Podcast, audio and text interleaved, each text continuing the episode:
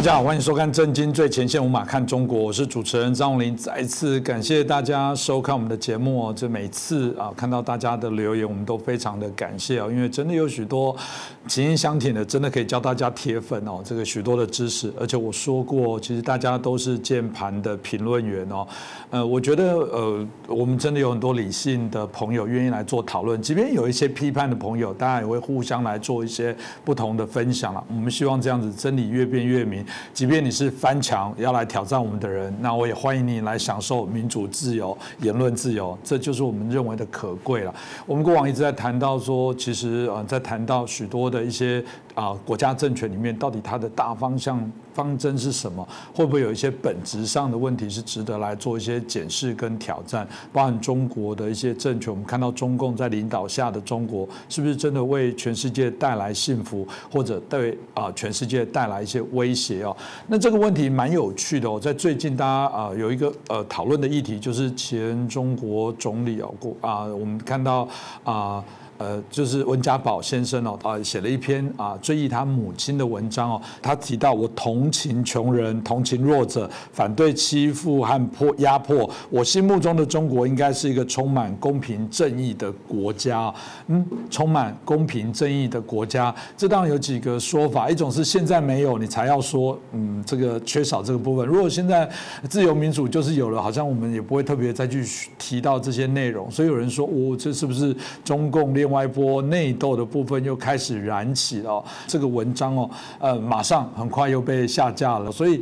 这让我们从这个文章也衍生许多，我们看到中共内部显然还是这个有许多我们暗潮汹涌的一些事情哦。那我们今天很开心邀请到这个对中共非常了解透彻我们中国经济学家，也是我们旅美的学者陈小龙博士，好来帮我们解析。陈老师你好。你好，观众朋友们大家好，主持人好。是老师，我们刚刚就回到这个我们的温家宝这个部分哦，因为温家宝当然我们在谈到了每一个中国这个我们看到这些领导者这都有不同的一些面向跟争议啊。有人是说这个温家宝过去一直对于有关改革的部分，当然认为说他也有一些贡献哦。中国有个民谣说要吃米找万里，要吃粮找子阳哦。赵紫阳他在过往的部分的确也在许多的改革相关的事物也立下了一些有人认为是一个汗马功劳的部分哦。所以老师您过去也担任这个中国经济体制改革研究所研究综合研究室的主任，我想你对这些事情您非常的了解，而且我觉得您蛮有资格来提到，你也过去有写过文章，你曾经写过如果没有赵紫阳，经济改革有可能会产生所谓的歪点哦。这倒蛮有趣的。老师，你从什么角度来谈论这件事情呢？向大家简单介绍一下我以前在中国的一些工作的背景。你这样的话，大家肯定会了解说为什么有些事情我知道多一点。因为我当时工作的机构，是赵紫阳为中国城市经济改革设立的一个智库。这个智库在中国当时蛮有名，几乎全中国都知道。那有段时间我是负责代表这个机构呢，参与很多高层的会，所以对赵紫阳个人呢，我是有蛮多接触的。那么最后一次是和赵紫阳接触是1988年7月1号。当时赵紫阳找了我，还有周小川，就是后来中国的中央央行的行长，还有楼继伟，后来的中国的财政部长。当时是在中南海勤政殿赵紫阳的一个小办公室里开了一个很小的会，就是我们几个人，加上赵紫阳的几位秘书。然后呢，这个会上赵紫阳一个人从下午2点钟一口气讲到晚上7点钟，透露了不少他的心思。那么我当时总的感觉是说，赵紫阳是88年7月1号那个时候处于一种无可奈何，明知经济改革撞墙了，他只能硬着头皮走下去那种状态。那么他的政敌呢，就是中共高层和党政机关的一大批官僚，因为经济市场化会必然动摇他们的权势和地位，所以赵紫阳在中共高层其实积怨甚多。那么我是亲眼看见过，敢于在高层会场上当面顶撞赵紫阳，拒不服从这个赵紫阳作为总书记提出的要求，这样的高官蛮多，不是一个两个。那么就是刚才讲这个1988年7月1号这次和赵紫阳开了个小会以后，我就被奉派到西德去做这个访问学者。那么当时临走之前，我是这个告诉我研究所的主管的一些同事，那么我当时是讲到说，我的判断是说，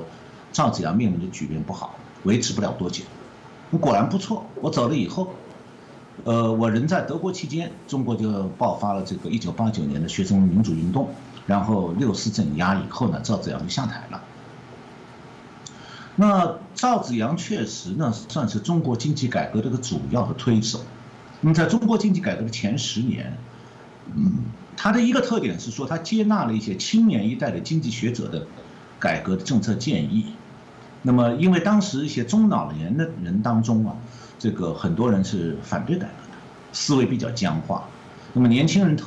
这个思维比较开放，这个刚刚从大学毕业出来，然后学了很多新的东西，所以他们会提出一些建议。那么赵紫阳是接纳了这批人的建议的，取得很大成就。那么也因为这一点。比方讲，我那个研究所就是个赵紫阳设的一个智库，然后我这个研究所因为赵紫阳重视我们，结果成了中共情治单位的监控重点。当时中共的国家安全部和公安部都派人在我们那个单位卧底。所以总体上来看的话，我觉得说，赵紫阳其实更像一个技术官僚，他在中共官场上他是被邓小平还有邓小平的对立派是挤扁了头的。如果要说做个对比，让台湾的观众朋友们有一种直觉的话，那么说，我觉得说赵紫阳个人的工作风格有点像台湾当年的行政院长孙运璇先生。那么赵紫阳的政治处境呢，甚至没有孙运璇好，因为孙运璇虽然是技术官僚出身，但他先后得到2位总统在内，为台湾的经济起飞做出了很大贡献。那么赵紫阳同样为中国的经济起飞做出了贡献，结果成了中共党国大佬的牺牲品。那么我呢，也不光是见过赵紫阳，像李鹏、朱镕基、姚依林这样一批中共的总理、副总理一级的人当中，不少人我都见过。比方讲，这个我见到李鹏和朱镕基的时候，是1985年到1986年，那个时候我是在中国那个全国人大常委会工作，那时候他们还没升到总理的位置。那么在这批人当中，赵紫阳的性格是比较温和的，待人宽和，对经济问题呢，一个突出优点是对经济问题的理解力和悟性，远远超出其他高层官僚，可以说是无出其右。不光是说我的同僚有这样的评价，心中对他很佩服的。那么也有一些美国经济学家见过他以后也有相似的判断。我举一个例子。有一些经济政策讨论会上，我的一些同事会用一些个中共官僚不了解的西方经济学概念或者术语讲话，那么其他人就听不懂或者很反感，而赵紫阳倒是可能马上就领悟，抓住其中要义，而且在推展开来去解释现实经济，甚至会提出反问，能把我的一些同事问倒。那么我再举2个反例，就是像李鹏、这个朱镕基这样的总理是个什么状态呢？我就举李鹏这个例子哈。李鹏和孙运璇一样，都是电力行业的技术官僚出身的。李鹏是被指定接任赵紫阳担任总理。那么1985年的时候，他是以副总理的身份到全国人大常委会代表国务院做一个经济形势报告。那么我当时在那里听他讲啊，他是全场在念秘书给他写好的稿子。他就脱稿解释2个名词，都是经济管理上最基本的概念，一个是工资总额，一个是物价指数。结果这2个概念他都一窍不通，全部解释错了。但是就这样的水平的人，这样水准的人被中共大佬提拔起来，去管理经济，当总理。另外一个就是赵紫阳的副手姚依林，他是这个中共高层里面地位仅次于邓小平的一个叫陈云的大佬，是陈云的亲信，他是担任副总理，他是始终反对经济改革，对赵紫阳是处处掣肘的，而且善于玩弄阴谋诡计，其中有的阴谋我都发现了。那么我印象很深的有一次我开会正好和姚依林坐对面，中间隔了大概3尺，面对面。我从他的眼神里看出了一种很明显的对我们这些年轻的这个研究人员的一种阴毒的眼光。那么，赵紫阳呢，就是在这样一个环境里头，很艰难在推行他的这个经济改革理念。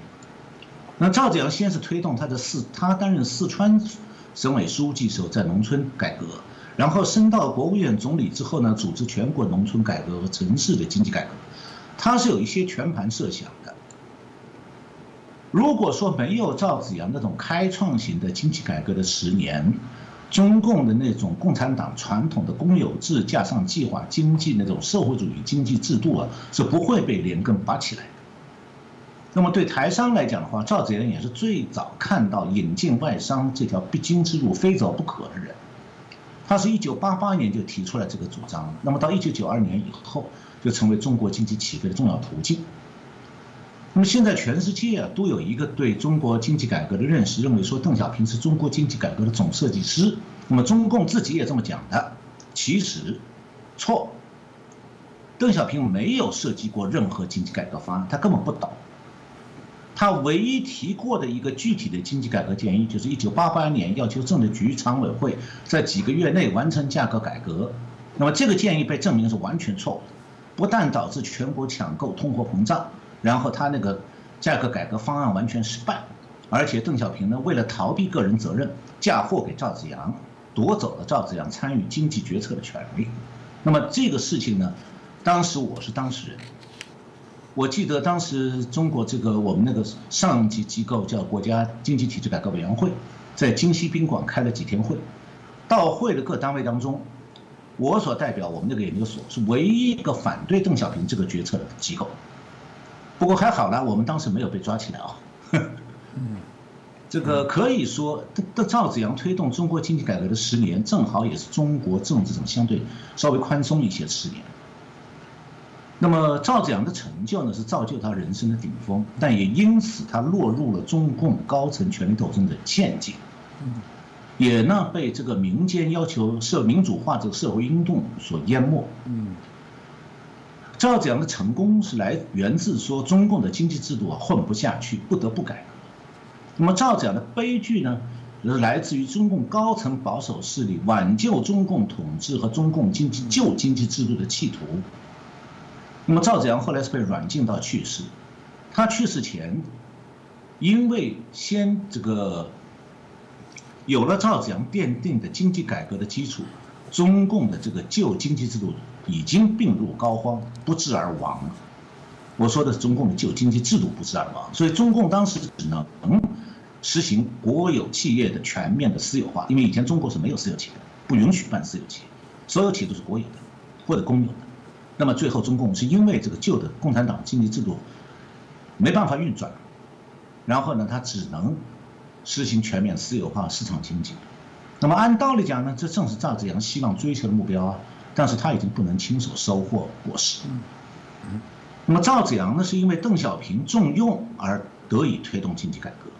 但也是因为经济改革触动保守大佬们的利益而被邓小平废黜。邓小平呢是运用赵紫阳来为他在第一线处理经济上的难题，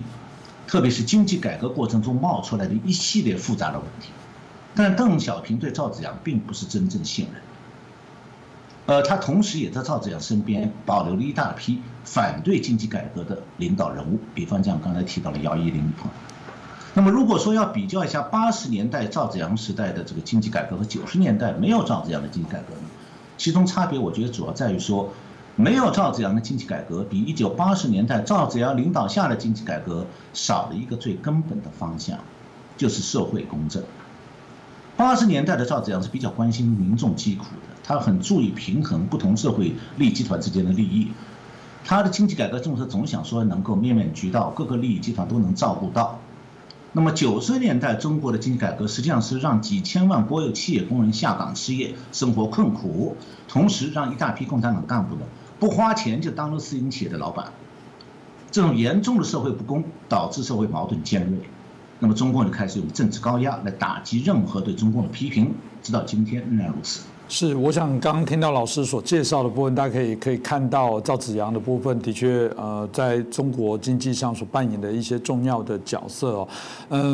有时候我们在谈到中共的这些制度哦，其实中共的政权一直都不是功劳者，其实最大功劳是中国有许多聪明的、有良知的学者，是他不得不在那样的体制底下想办法，还是为他们的民众找到最大的一些福利跟福祉。可是啊，没有用，一旦遇到党的最大利益的时候，你去挑战他的时候，他还是一样把你连根拔起，甚至在我们谈到的中国的历史的名位地位上，所有的部分都不归功于你哦。那当然谈到温家宝，有人说对温家宝的争议哦，事实上评价了应该说两极哦，有人还是他说他是影帝哦，也就是说很会演哦，但某些时候他所呼吁的东西，好像又没有达到，到底是心有余力不足呢，还是这个演假的？可我想中国的农民哦，对于这个温家宝却非常的感谢哦，支持度颇高。的确，在他任内，我们看到整个经济的丰收，看到经济的改革，的确都在温家宝掌舵的这段期间哦，大概都有实现了。当然，它也造成了环境的污染啊，贫富的差距很多。我们看到中国开始慢慢走向经济发展之后所产生的一些状况哦。那老师，你到底怎么看待温家宝在这种所谓的两极的相关评价的部分？你怎么看待他的定位呢？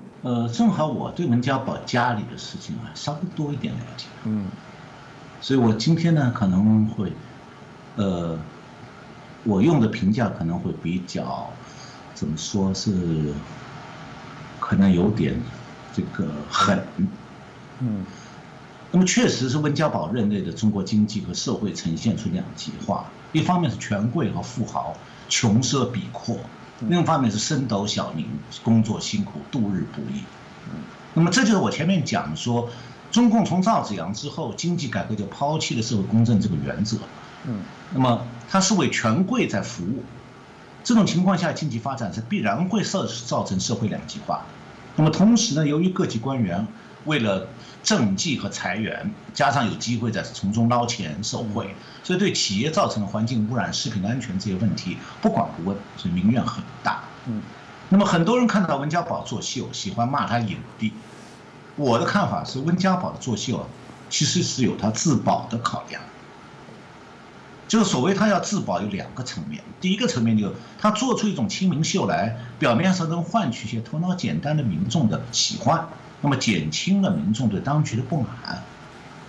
那么第二个层面是私人的，就是温家宝深知，他只有通过亲民秀，才能转移民众对他家腐败的关注。因为温家宝自己家庭里的腐败，特别是他夫人的腐败，在北京是很多人都了解的，特别是他原来工作过的地质部，很多人都知道，所以也是很容易引起社会关注的话题。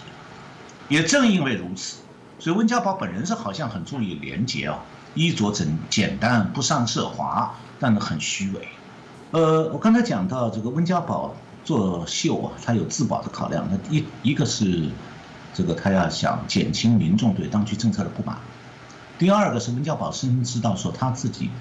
家里面的腐败，特别是他夫人的腐败，是个很多人都知道，特别是他自己所在的这个地质部。那个系统里面很多人都知道，那么这种情况下，所以他表面上本人是很注重廉洁，衣着简单，不伤奢华，但这是很虚伪的，因为中国官场盛行的是那种叫做一家两制，就是男的当官，女的经商，那么我把它叫做以官护商，就是老公用他的官位去保护他老婆捞钱。那么老婆捞足的钱呢，这个丈夫在官场上就可以装得很廉洁，你看我什么一分钱不收啊。那么温家宝家就是这个典型，一个很高层级的，几乎可以是最高层级典型。那温家宝他是技术人员出身，他被提拔到高层之前，原来是在甘肃省的地质队工作的，到北京以后呢，也先后在地质部工作。我呢是1978年考进北京的中国人民大学。那么之前我也是在安徽的一个地质队工作，因为同属于地质系统，所以我对温家宝到了地质部以后，他的状况是有所了解的。那温家宝刚到北京的时候是在地质部当一个司长，这非常谦恭低调。那么他太太叫张培丽，当时也跟着她丈夫一起调到地质部，在地质部的机关工会里做个小职员，干什么呢？每天到周末分电影票给大家送。那么以后温家宝步步高升了，他夫人也就调到地质部一个叫做资料局工作。最后温家宝呢升任总理，保持一种亲民的姿态，但是地质部了解温家宝家里情况的人是另有看法的。 他的夫人张培丽是他自己当年在地质队的同事。那么，这个张培丽1983年呢，利用他在地质部的关系和地位，参与筹建中国地质博物馆宝石、玉石陈列室和研究室。那么从这个时候开始，他就利用地质部掌握全国宝石矿产资源和宝石鉴定的这个机会，开始进入宝石经营行业，从此发了横财。 他是张培丽在1990年首先发起成立中国宝石协会，就92到94年主持建立地质矿产部下面属的一个叫做国家珠宝玉石质量监督检验中心，然后又参与创建中国宝石协会的鉴定专业委员会，建立了中国珠宝贸易的产业标准。那么1995年他又参与主持这个建立这个国家珠宝玉石质量检验师职业资格考核制度，并且组织成立所谓考核专家委员会。然后2000年，他又参与成立上海钻石交易所。那么中国的宝石经营就一直受政府监管，而张培丽管理的这个国家珠宝玉石质量检验中心呢，就是政府授权的国家级的这个。 珠宝质量检验机构，那么承担珠宝、玉石、首饰这类产品的执法检验。那么哪家公司可以成立钻石加工厂，哪家企业获准进入珠宝市场，都要由他这个中心来批准。甚至每颗钻石的卖方，要想证明他的钻石不是假的，要获得一种叫做。 钻石购买鉴定证书，这个证书也是张培丽这个机构才能开得出来，才算数。所以这样的话呢，他自己当这个管行业的这个主管，监管宝石的生意，他自己开公司做生意。那么他是曾经担任中国这个珠宝玉石首饰管理中心主任和中国国家珠宝玉石质量监督检验中心主任。 所以他是宝石行业监管机构的主管，同时从1992年开始经商，他就游走在官员和商人这个两个角色中间。我下面讲一段他怎么捞钱啊？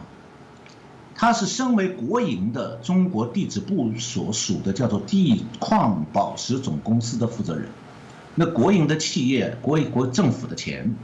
他用这笔钱，1993年。 建立了北京叫做戴梦德宝石公司，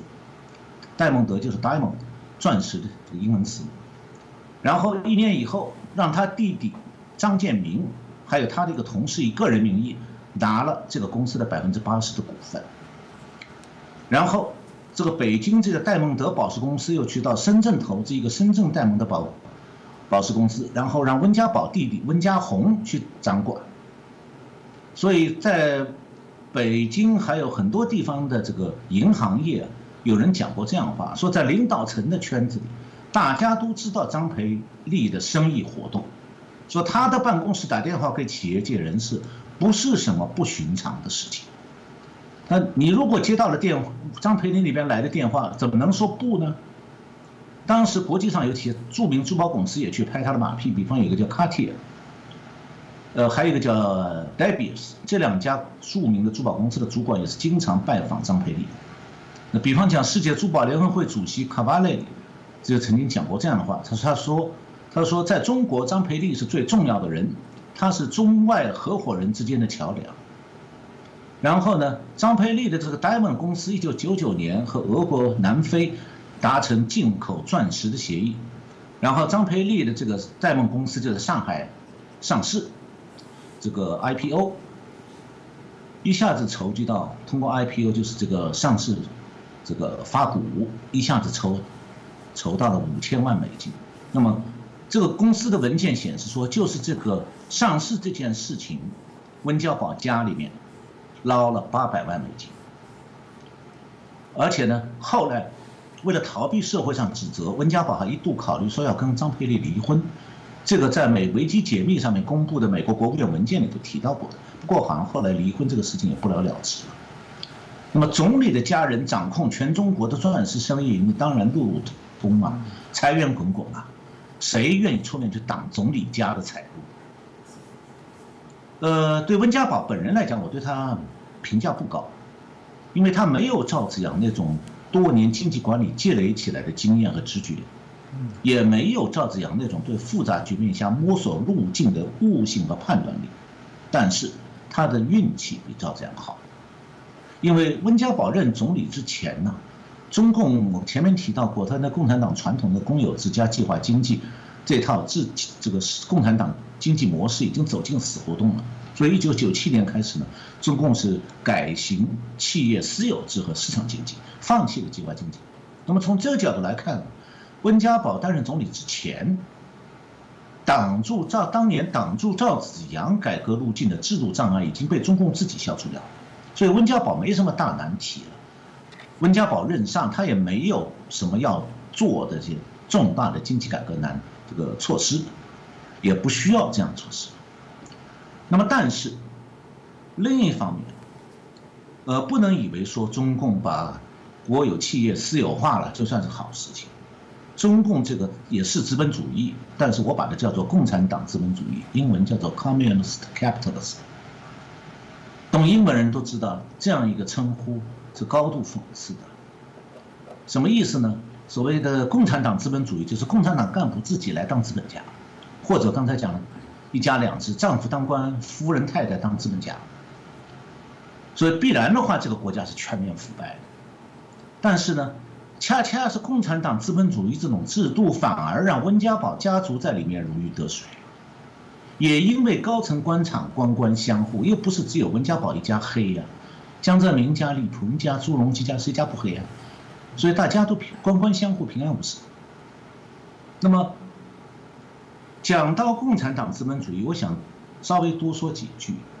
就中华民国政府在大陆失败，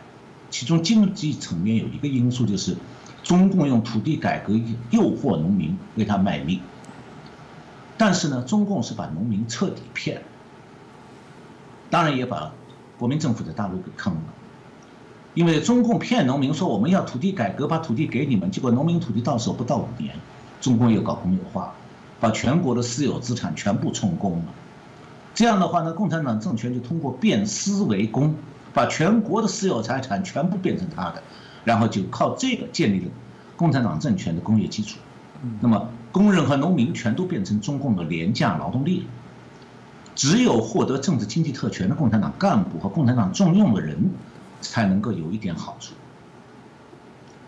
事情还不是到这里结束。那么上个世纪90年代，我刚才谈到说中共又搞私有化，那么私有化是变公为私，前面我讲的是变私为公，共产啊。 现在呢是把共产得来的东西重新分，不是给民众哦，是给共产党干部，把他掠夺来的全额的巨额的公有资产就送到一部分共产党干部手里头。那么温家宝家族的发财史，就是共产党如何变公为私的一个范例。那么共产党的传统目标本来是要消灭资本主义的，毛泽东时代的红色中国是彻底消灭了私有制。 那么资本家的绝大部分财产和农民的土地都被剥夺了。那么共产党是在邓小平死了以后，哎，这个红色的政权居然和资本主义经济制度结婚了。这不仅仅是说共产党政权容忍资本主义的发展，而是说共产党的精英自身变成了中国最富有、最有权势的资本家。嗯，我记得1988年在维也纳。 开过一个社会主义国家改革的讨论会，那个时候匈牙利还是共产党国家。有一个匈牙利的经济学家在会上讲一句话，他说：“我认为啊，所谓的社会主义无非就是从资本主义到资本主义的过渡时期。”这话讲得蛮深刻，就社会主义早晚一天要回到资本主义去的。但是呢，你不要以为说共产党的改革是一种什么了不起的成就。如果共产党是坚决拒绝政治民主化，同时自己要实行经济改革，它结果只有一条，那就是共产党资本主义这条路。这条路是条非常可以让经济发展，但是它会让共产党利用共产党资本主义来巩固毛泽东留下来的专制体制。然后呢，红色权贵还有他们的亲属成为这个社会里最容易致富的群体，然后他们又理所当然的通过政治权力来保护自己这个特权集团。那么在共产党资本主义之下，腐败政治必然产生严重的社会分配不公。那么当财富和上升的机会被社会上层垄断的时候，庞大的社会底层必然产生对精英阶层的仇视。那么仇官仇富情绪会在全社会蔓延，然后就会产生习近平这样的领导人，一面是反腐败打击政敌，一面加强进一步政治高压。刚老师提到共产资本主义，我自己很有感触哦。我觉得共产这件事情就对人民，中国的人民说的啦，但资本主义就是老师讲的这个所有高官自己享受。台湾过往在结婚的时候都有一些比较俏皮的一些说法，比方说结婚的时候呢，征婚的人会说，以后提醒新郎说，以后新娘哦的还是新娘的，但新郎的呢，以后还是新娘的。回过头来讲，我觉得中共刚刚老师提到，让我就有点会心一笑，就觉得说，哎，这也是如此啊。中共对所有的人民说，你们的就是大家的。但是我的还是我的，就是这样子。某种程度来说，他还是要占你便宜，还是想把这些东西拿起来哦。当我们从刚刚老师介绍，从不管赵紫阳啊、温家宝，后来当然到习近平哦，习近平当然也是大家不讳言，继邓小平之后，他认为他掌握更大实权哦，甚至大家有人才会称他叫做习皇帝。他甚至可能认为自己未来都可以追过啊这个毛泽东的历史的定位哦。那大家就会很好奇来比较。他们在不同的对于经济这些发展的过程当中所产生的这些改变跟影响哦，老师从您的角度哦，你怎么看待这个习近平后来在主政整个经济的这些改革变化，到底跟过往有什么样不一样？你觉得有什么样的一些改变呢？改变确实非常非常大。主持人你问的这个问题啊，其实是关于中共高层的权力结构问题。确实呢，习近平上台以来，中共的高层权力结构发生重大变化，那和邓小平、江泽民还有胡锦涛时代完全不一样。这个理问题的背后啊，隐藏着一个重要的规律现象，就是说共产党政权这种历史上这个权力结构或者说决策的机制，它有变化的4个阶段。那我把它叫做钟摆规律，就像个钟的摆一样来回的摆动。那么习近平呢，是走上了个人集权的道路，那么其中当然是有偶然原因的，但是如果你懂这个钟摆规律啊，那么习近平这个个人高度集权，并不是完全偶然的。也正因为如此，习近平的统治和赵紫阳时代、温家宝时代完全不可比，因为他们是处在钟摆规律的不同阶段。下面我来讲一下这个中共军队体制变化，从这里先讲起。因为这是个比较重要关键的变化。那么习近平上台以后啊，他除了照例还担任中共中央总书记、国家主席和中央军委主席之外，他实际上直接抓住了军队的具体指挥和控制权。那么对中共这样的集权主义政权的最高领导人而言，他的权力能否稳固，实际上是取决于对军、警、情治这3个部门的控制力。其中军队控制又是重中之重。那么历史上中共建立政权之后，军队的体制一向是以总参谋长和总政治部主任掌握军队的核心权力，这种双头的体制。那么这2个人就是总参谋长和总政治部主任呢，是具体负责和控制整个军队系统。那么总参谋部是负责军令部分，总政治部负责政工和人事。那么中共的军政部分呢，不是在国防部，而是分属，它叫总后勤部和总装备部。总后勤部、总装备部听从总参谋长的管控。那么国防部实际上在中国是虚设的。那么这种军令和军政合一的军队体制是苏联模式，它和台湾、中华民国的和美国、日本的军令军政分离的这种军队体制完全不同。那么习近平上台以后，很快就发现说，总参谋长和总政治部主任呢，在胡锦涛时代就已经自成体系，听命于江泽民，他完全掌控不住，所以他决定先拿军队系统开刀，重建他个人对军队的控制权。所以他先以腐败罪由，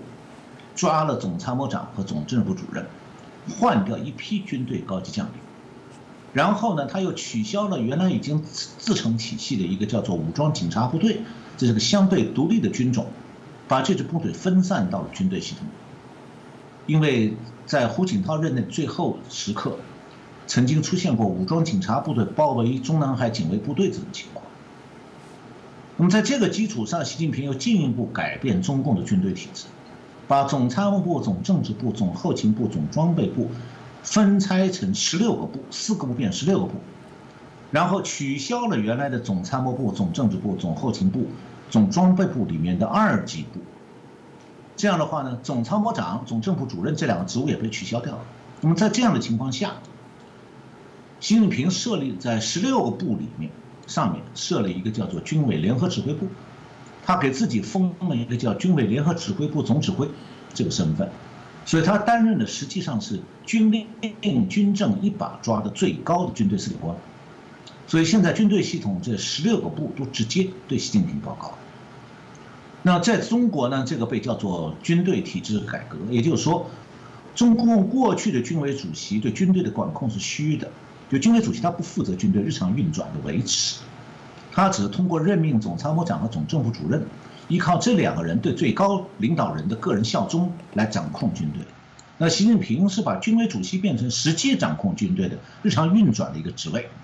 他通过军委联合指挥部办公室直接把军队完全掌握在自己手里。那不光是如此，在情治系统方面，他把过去自成系统那个总政治部下面有一个叫做对外联络部，这个部跟台湾有关系的，它的前身叫做敌区工作部，以前主要是处理对台的谍报活动，就是台湾发展谍报人员。那么后来他又扩展成中共军方的第2个全球性谍报部门，他习近平把这个部门撤销了，还要把总参谋部下面的情报部也撤销了，把其中的人降级以后，就是把他们的这个部门降级归到这个军委联合指挥部总指挥下属的一个情报部。那么这样的话，地位就大大下降。同时呢，习近平又设立一个国家安全委员会，他自己任主席，来统管国家安全部、公安部和中共统战部下属的谍报部门。那么原来呢，国家安全部是名义上归总理管，实际上总理根本不敢过问的。这是一个情治系统里的独立王国。现在呢，有了一个国家安全委员会，这个国家安全部也多少有点收敛。那么此外，习近平还兼任一系列领导小组的组长，比方讲什么中央全面深化改革领导小组、中央网络安全信息化领导小组、中央外事国家安全工作领导小组、中央对台工作领导小组，还有中央财经领导小组等等。用这种方式，他把总理的部分权力也抓在手里。那么以前呢，这个我记得很早以前，德国之声曾经找了一些西方和香港的学者来分析为什么出现这种权力结构的变化。不过呢，我看了一下，好像这个刊登出来都是一皮毛层面的分析，其中就提到主持人讲的北院南院的问题。中南海分成北院和南院，北院是国务院的办公地带，南院是中共中央的办公地带，所以有人就编出来说中南海的北院南院不合。中南海的北院我去过很多次，南院也去过。其实它南院北院中间根本就没有院，中间没有门，也没有隔开，没有墙隔开的。那只是说呢，办公室是北边的属于国务院，南边属于中共中央，而警卫部队是由中共中央统一指挥的。所以这样的话，其实主掌北院的这个总理李克强，不管他对习近平有没有心怀不满，他要想分庭抗礼是绝无可能的。那实际上呢，文治的总理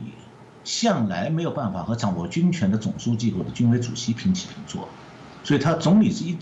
向是要看总书记、军委主席眼色的，所以不存在南院和北院敢于如何发生矛盾。那么有人认为说，好像是这个习近平个人这种集权不好，像以前那样分权比较好。那么中共的叫法叫就高层的权力分配，这个分在他们政治局常委一批高官手里头，中共叫做集体领导，好像集体领导就比个人集权好，那是一种非常肤浅的理解。在共产党集权主义国家，最高层的权力结构一直是在这个集体领导和个人集权这个当中摆动，像钟摆一样。但是这个摆动不是随意的，它有明显的规律。就是你只要从政治、经济的全方位角度去分析啊，而不是只关注个人权力斗争，你就会发现这个钟摆规律。那么在苏联和中国，这个钟摆规律都是4个阶段。那么在这个钟摆的两端，一端是集体领导，一端是个人集权。那么共产党的高层权力结构呢，就在这个两端之间有规律摆动，先是集体领导，然后个人集权，再集体领导，最后个人集权。那么第一个阶段，共产党建政的初期都是集体领导，所以苏联在列宁时代，中共在50年代初期都是这样。那么第二阶段，共产党党内高层的政治气氛决定了他最高领导人容不得对自己的批评，就会清洗不同意见的高层成员，或就会自然而然的形成这种局这种结果。那么最高领导人个人有没有威权，实际上是取决于他对军队和情报部门的绝对控制，还需要推动个人崇拜，在舆论上为个人威权造势。那么斯大林和毛泽东就这样巩固个人威权，用个人威权就干脆取代集体领导。那么第三个阶段，个人威权的领导人去世以后，他又会重新回到集体领导。所以在苏联，从赫鲁晓夫到戈尔巴乔夫，在中国，从华国锋、邓小平到胡锦涛，基本上都是这样的，又回到集体领导。那么第四个阶段，共产党国家必定会重建最高领导人个人威权。那么当然，这个刚才讲这个权力结构的这个钟摆摆动的时候，一定就会发生权力斗争。但是它实际上钟摆的摆动啊，和共产党统治需要有很大关系。我今天是没有时间回顾这个苏联和中国的钟摆规律过程和原因啊，我只简单说明一下。就是说，从集体领导到个人独裁的转变的原因是说，当时斯大林和毛泽东是急于完成工业化，建立强大的军事工业，这就需要最大限度集中资源，把老百姓的生活需要呢压到最低限度，同时要打击党内为民请愿的官员，消灭任何不同声音。那么这样的话，就会产生一种依靠对领袖的个人崇拜和大范围政治清洗的这种统治模式建立起来的一种政治压力最大、经济成本最低的统治模式，这是个人独裁统治模式。那么从个人独裁到集体领导的转变呢，它也有原因的，原因就是说，个人威权最高领导人死掉以后，权力会出现真空的，因为接班的人啊，不见得能够有效的指挥过去听命于前领导人的这架整个的机器。那么同时呢，这个新的领导人要想制造自己的个人崇拜，会遇到昔日同僚还有一些元老的不满的。那么更危险的是说，死去的最高领导人原来信任那些僚属当中，手中不但有各种权力，而且掌握的可以令新领袖和政治局的新成员啊感到危险的一些秘密和把柄。那搞得不好，高层就会发生政变。所以为了稳定政局，接班人通常会恢复集体领导模式，就是让最高层的集体领导群分享权力，同时通过平反过去的一些冤假错案来赢得民心，再花钱买政治安定，包括呢是允许腐败来换取官员效忠。那么这种局面在一段时期内好像是可以长期稳定下去，但是这对共产党来讲是一种高成本的统治模式。那么为什么又从集体领导向个人集权转变呢？原因是说，花钱买政治安定这种统治策略能不能长久，它的决定性因素是经济条件。那么花钱买稳定啊，是消耗当局掌握的经济资源的，这是集权的，这个集体领导体制的致命弱点。那么高成本那种统治模式，一旦耗尽了当局的经济资源，就可能倒逼共产党改革，或者是倒逼共产党集权。那么集权的这个集体领导呢，它这种领导模式其实同样有冲突的，一个是抵制改革，比方讲在胡耀邦、赵紫阳时代、戈尔巴乔夫时代都是这样子，就集体领导之下改革根本推不动，第二个是积极领导会阻止反腐败，因为人人都腐败，就像温家宝天天喊要反腐败，他们家就是腐败的大户。那么，根源反腐阻止反腐败的根源就在于说，掌权的利益集团反对不利于自己的变化。所以高布乔夫最后是因为推动政治改革受阻以后，他干脆改变这个领导的这个权力决策机制，就改变这个权力结构，实行总统制，就一个人说了算，这就集权了。那么，习近平也是因为高层权力斗争爆发，然后为了应付权力斗争开始集权，然后因为反腐败受阻呢，进一步再集权，最后走上了个人集权道路。当然了，这个社会上不同的人，有人喜欢这种高层的权力结构，有人喜欢集体领导，有人喜欢个人集权，不同社会地位、不同阶层的人会有不同的理解。但是呢，高层权力结构的改变，不是高层以外的人能够左右得了。是，刚刚听老师讲提的部分，我想我们也很清楚看到，这个习近平主政之后，整个他们在包含政治、权力、经济的这些发展结构的一些改变哦。那也蛮特别的是提到这个中摆的部分，这也可以给大家更清楚的，也可以来猜想接下来的部分会中国的整个政权的交替可能会怎么样的一些发展哦。那当然回到中国的经济，当然也是大家非常关注的一点哦。在我们看到最近的4月16号。中国国家统计局有发布2021年哦第一季的这个经济数据哦，哇哦，它的 GDP 高达24兆9千多亿哦，成长18.3%。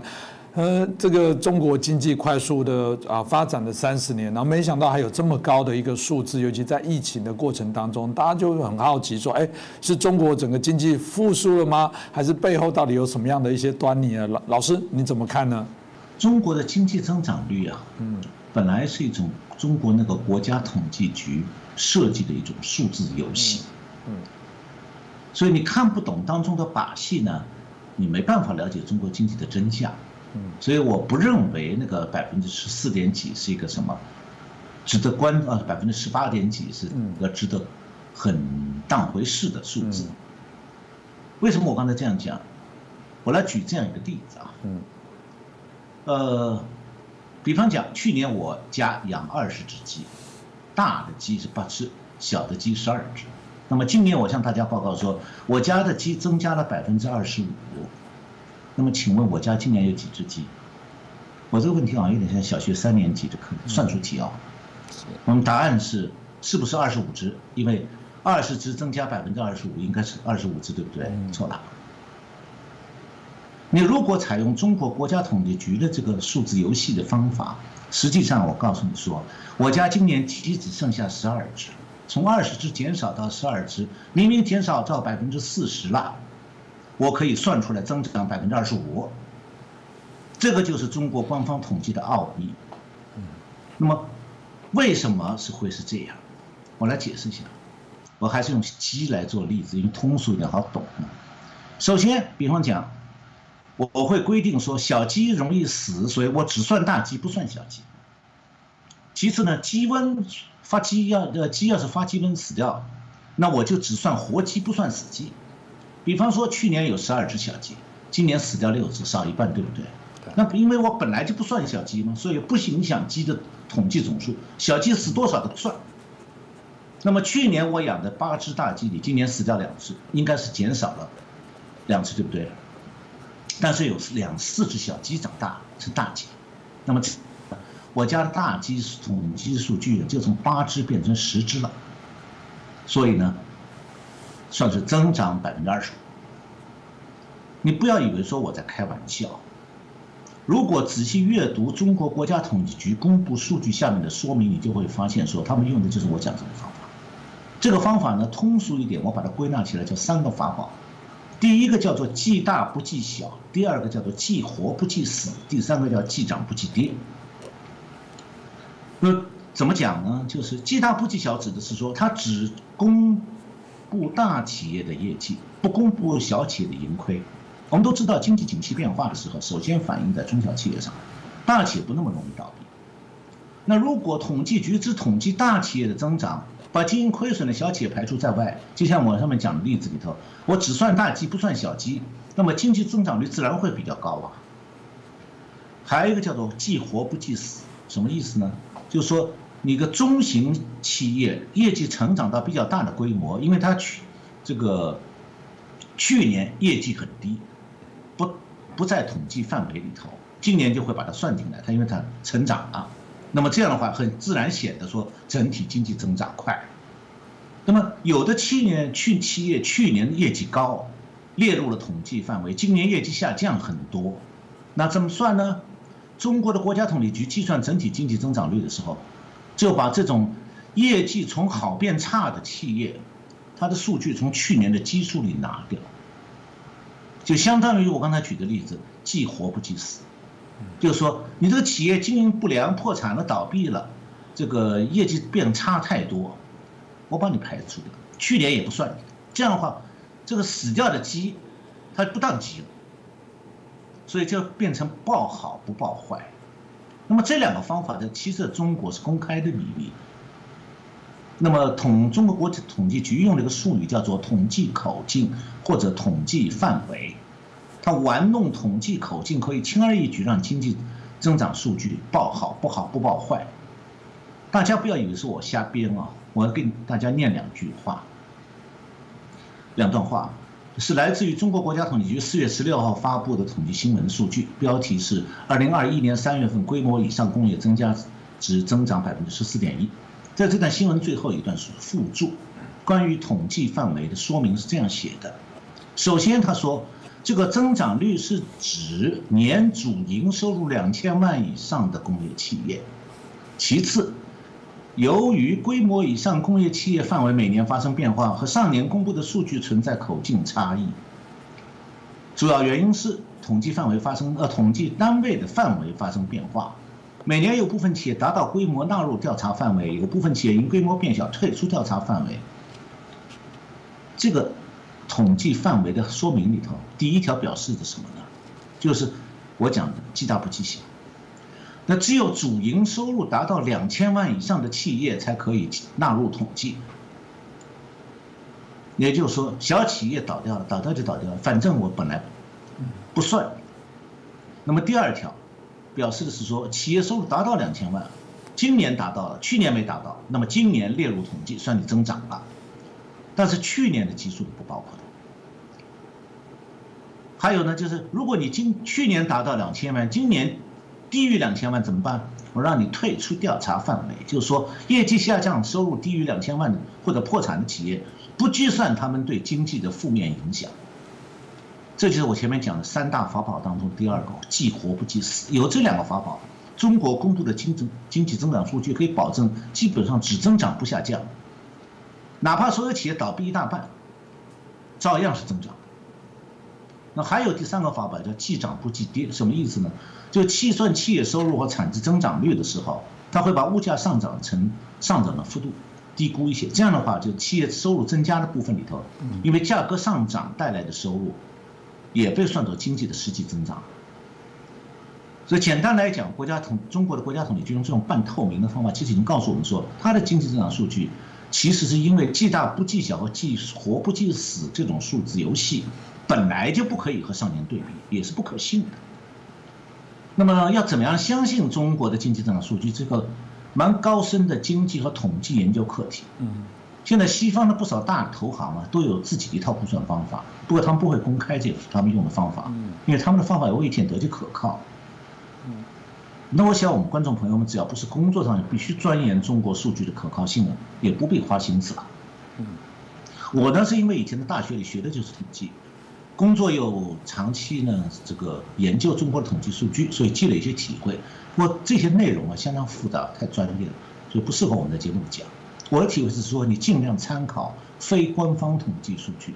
还有就随时了解中共官方统计的刚才讲的统计口径、统计范围这种变化，然后分析这种变化给数据带来什么影响。那么要寻找官方统计宣传经济成就的时候，不太使用那些统计指标来观察中国经济，那稍微靠得住一点。那么为什么中国统计局要用这样的三个法宝去达到什么目的？很明确的，就是他要让公布的统计数据啊，符合高层的经济政策目标。反过来讲，就是说高层提出什么样的经济政策目标，或者提出一个对内对外宣传经济政策的成就的口号时候，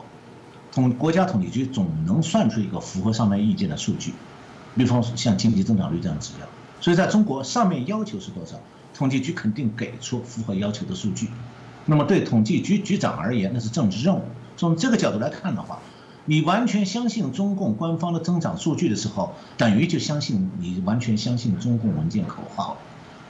说白了，上当。刚刚老师提的，真的是我们看到中共哦，真是一路骗到底哦，连这些经济数字，当然有些也对国外，甚至我必须说，他也对国内的民众来欺骗他们。台湾也有，台湾有时候这政府或提供各项的数据，大家也会质疑这数据怎么来的。但至少台湾人民可以光明正大在网络上啊，在野党也可以透过议事殿堂的方式来做质询。台湾自我这样的要求，民众至少可以来鞭策。但中国境内的朋友，你们有办法来质疑挑战你们政府给你一个美丽的数字吗？我想是值得我们好好来